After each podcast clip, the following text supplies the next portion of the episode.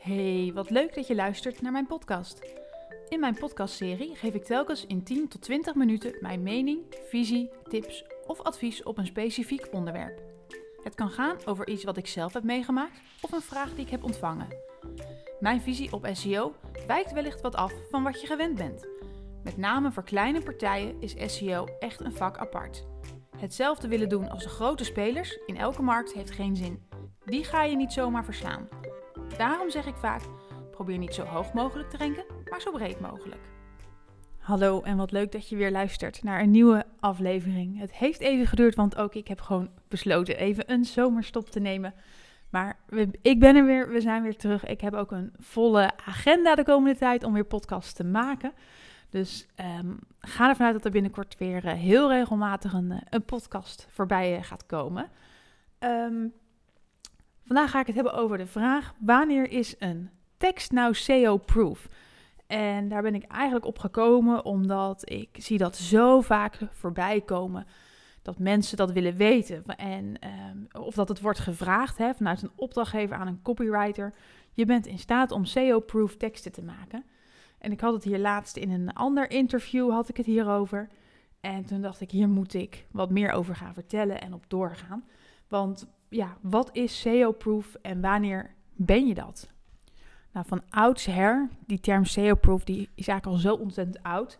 En dat hield altijd in eigenlijk dat jouw tekst was voorzien van een title tag, een meta description, dat die headings bevatten, uh, dat er een duidelijke keyword focus was, dat keyword terugkwam in verschillende alinea's, in je headings. Um, het kan er ook nog om gaan of je structured data hebt toegevoegd aan je pagina, of je afbeeldingen wel altteksten bevatten, maar het ging voornamelijk om dat stukje uh, keyword. Draait jouw pagina nou om een keyword? Is er keyword focus? Um, maar goed, ja, wat ik al zei, dat is vroeger en we leven nu in 2022 en er is zoveel veranderd dat je eigenlijk eens moet gaan zeggen wat maakt een tekst in deze tijd nou nog SEO-proof? Want um, als we het hebben over title het is nog steeds een ranking factor, maar Google laat heel vaak iets anders zien in de zoekresultaten bij jouw snippet dan jij hebt ingevoerd. Uh, dat is bijna aan de orde van de dag. Hetzelfde geldt ook voor jouw ingevoerde meta-description, wat jij invoert. Google laat heel vaak iets anders zien in jouw snippet. Dus um, hoe belangrijk is dat nog?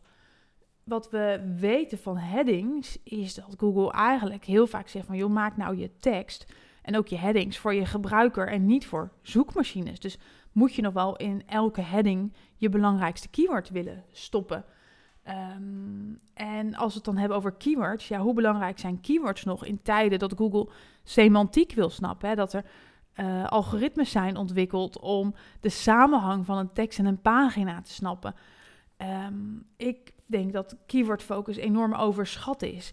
En dus ja, moet je dan overal nog het, keyword erin fietsen? Of moet je gewoon een veel betere tekst gaan proberen te maken?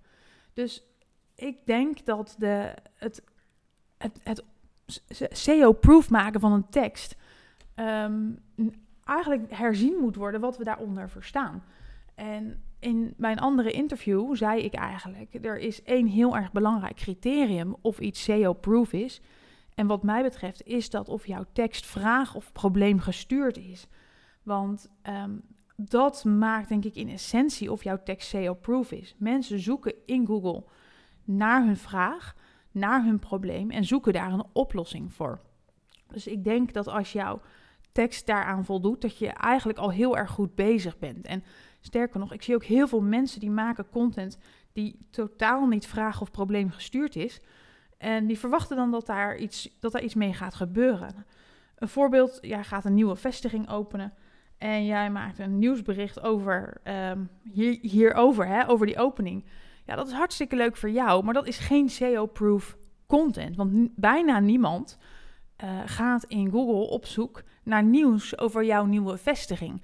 Um, en dat kan natuurlijk anders zijn als jij een McDonald's bent en je gaat een vestiging openen waar alleen nog maar plantaardig vlees wordt gebruikt. Dat is nieuwswaardig. Um, en daar kunnen mensen naar gaan zoeken. Maar ga ervan uit dat in 9 van de 10 gevallen ben jij niet in McDonald's. En is het allemaal niet zo belangrijk dat jij die vestiging gaat zoeken. Dus zo'n stuk content is al helemaal niet SEO gedreven. Dus laat dat ook los dat daar keywords in moeten staan. Want dat maak je, dat stuk content, zoiets maak je gewoon voor jouw eigen contentstrategie. om te pushen. En ik maak dan altijd het onderscheid tussen reactieve content en proactieve content. En uh, proactieve content is iets waar mensen proactief naar kunnen gaan zoeken. Dat kan gevonden worden in SEO. Reactieve content, ja, dat, daar gaan mensen niet naar zoeken. Dat moet je gewoon um, uitzetten via je kanalen om mensen onder de aandacht te brengen. Dus heel belangrijk voordat je teksten gaat maken, is het probleem of vragen stuurt. Gaan mensen naar dit onderwerp op zoek in Google? Hoe doe ik een appeltaart bakken? Hoe ontwikkelt het vakgebied SEO zich? Uh, hoe los ik een probleem op? Dat zijn dingen waar mensen in Google naar gaan zoeken. En ik denk dat als jij erin slaagt om vrij specifiek jouw onderwerp af te bakenen, dan is jouw tekst al heel snel SEO-proof. Uh, waarom? Omdat je een goed, je hebt een, focus, je gaat er antwoord op geven. Um, hopelijk doe je dat ook goed, heb je er ook echt wat over te melden. Um, voegt het ook waarde toe en onderscheidt het zich van de rest. En nou, natuurlijk komen er daarna dingen als: heeft je tekst een title tag, een meta description, staan die headings erin? He, wat ik net al noemde, structured data. Als jij bijvoorbeeld FAQ-vragen hebt, je alt-teksten.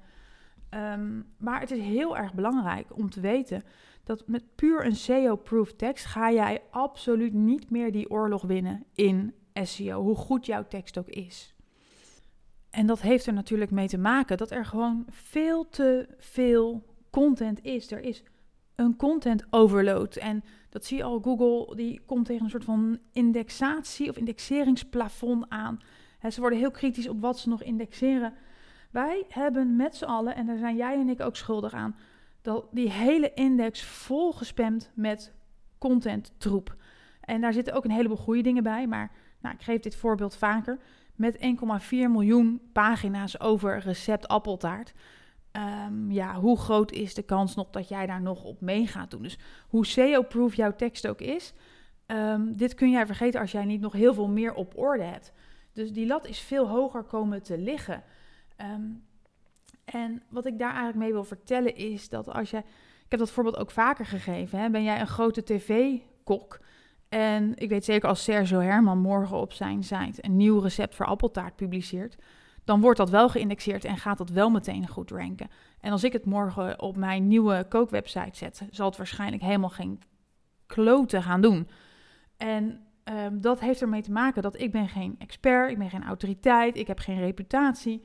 Um, en dus niet alleen met links hè, heeft dat te maken, dat uitzicht bijvoorbeeld in links, maar dat is veel groter wat erachter zit. Dus ja, als jouw tekst SEO-proof is, jouw appeltaartenrecept, maar het staat op een nieuwe website waar nog niks mee aan de hand is, waar niks mee is gebeurd, dan gaat het gewoon voorlopig niet, uh, niet ranken. Dat, dat, dat, daar geloof ik niet, uh, niet in.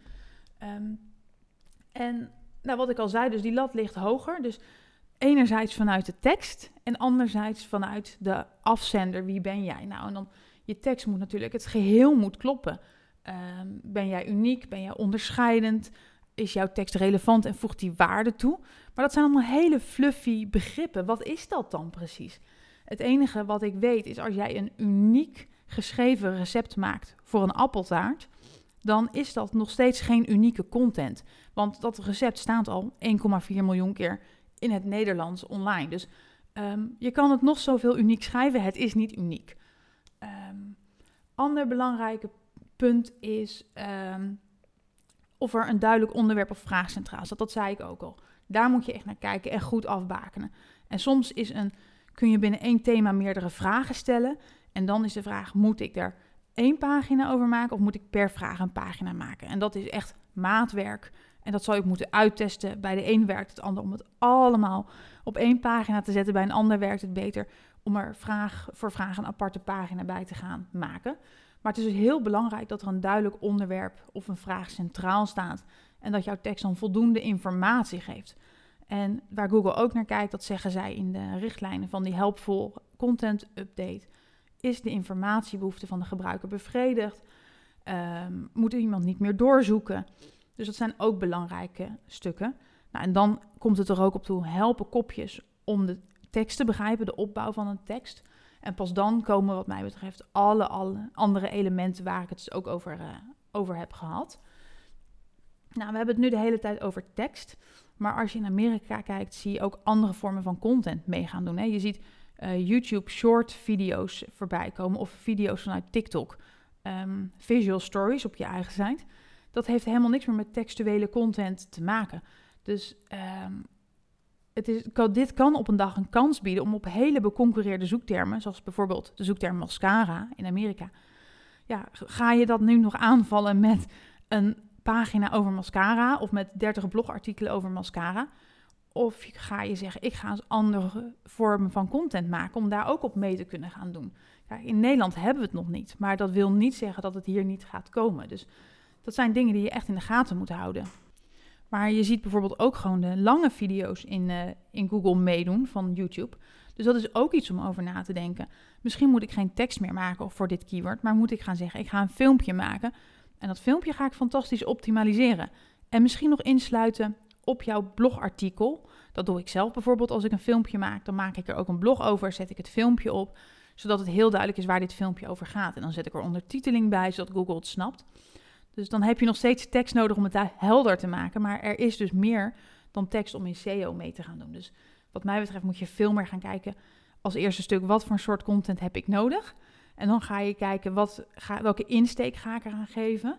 Um, en dat hoeft dus niet zozeer een keyword te zijn. Want ook dit heb ik al vaker verteld. Um, op het zoekwoord nou, mascara of witte wijn in Amerika zie je niet meer een pagina waar heel vaak het woord witte wijn in staat.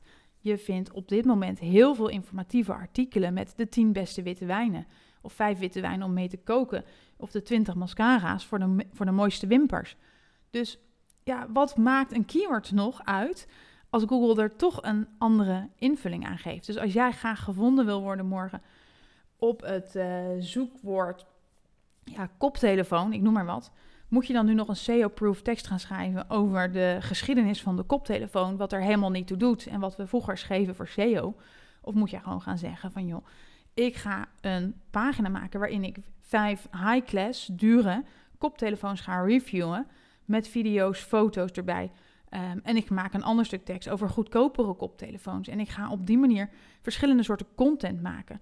En dat, ja, zo'n pagina, als die SEO-proof is, dan is hij dat niet omdat dat woord koptelefoon er vaak in staat, maar omdat hij over van alles gaat en omdat die thematiek klopt. Dus ja, het woord SEO-proof, ik kan me daar altijd een beetje aan, uh, aan, aan ergeren als ik zie dat mensen het daarover hebben. Hè? Omdat, A, wat bedoel je er nou eigenlijk mee?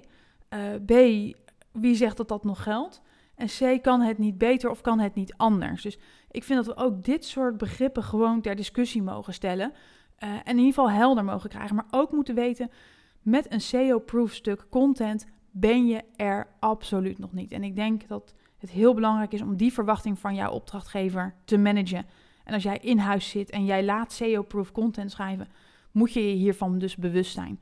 Ehm, denk maar terug aan het voorbeeld van, van de chefkok hè, met zijn appeltaart. Als ik die morgen plaats zonder enige vorm van reputatie, gaat hij gewoon helemaal niks doen. Sterker nog, hij wordt misschien niet eens meer geïndexeerd. Dus als jij mee wil doen in SEO, heb jij heel veel meer nodig. En ik denk dat het heel belangrijk is om daar eens aan te gaan werken met z'n allen. Jarenlang hebben we elke website geoptimaliseerd totdat we een ons wegen. Um, besteed de komende jaar nou eens je focus aan ehm, het opbouwen van je reputatie, het verspreiden van je content. Als je het gemaakt hebt voor SEO en je zet het op jouw site, ehm, ja, kijk daar nog eens opnieuw naar. Wat heb je allemaal gecreëerd het afgelopen jaar en hoe kun je dat inzetten? Kijk, wat ik nu aan het doen ben met een podcast, dat is een reputatie opbouwen. Dat ik interviews met anderen doe, dat is een reputatie op gaan bouwen. En ik denk dat jij dat ook voor jouw bedrijf moet doen. Of je nou bij een B2B werkt, bij een e-commerce speler, of dat jij freelancer bent. Ehm, kijk eens even verder dan die SEO-proof content, en, maar die vinkjes die altijd gezet moeten worden. En ga je reputatie opbouwen. Ga zorgen dat jij een bekende naam wordt. En dan kun je op een gegeven moment gaan afdwingen om mee te doen in SEO.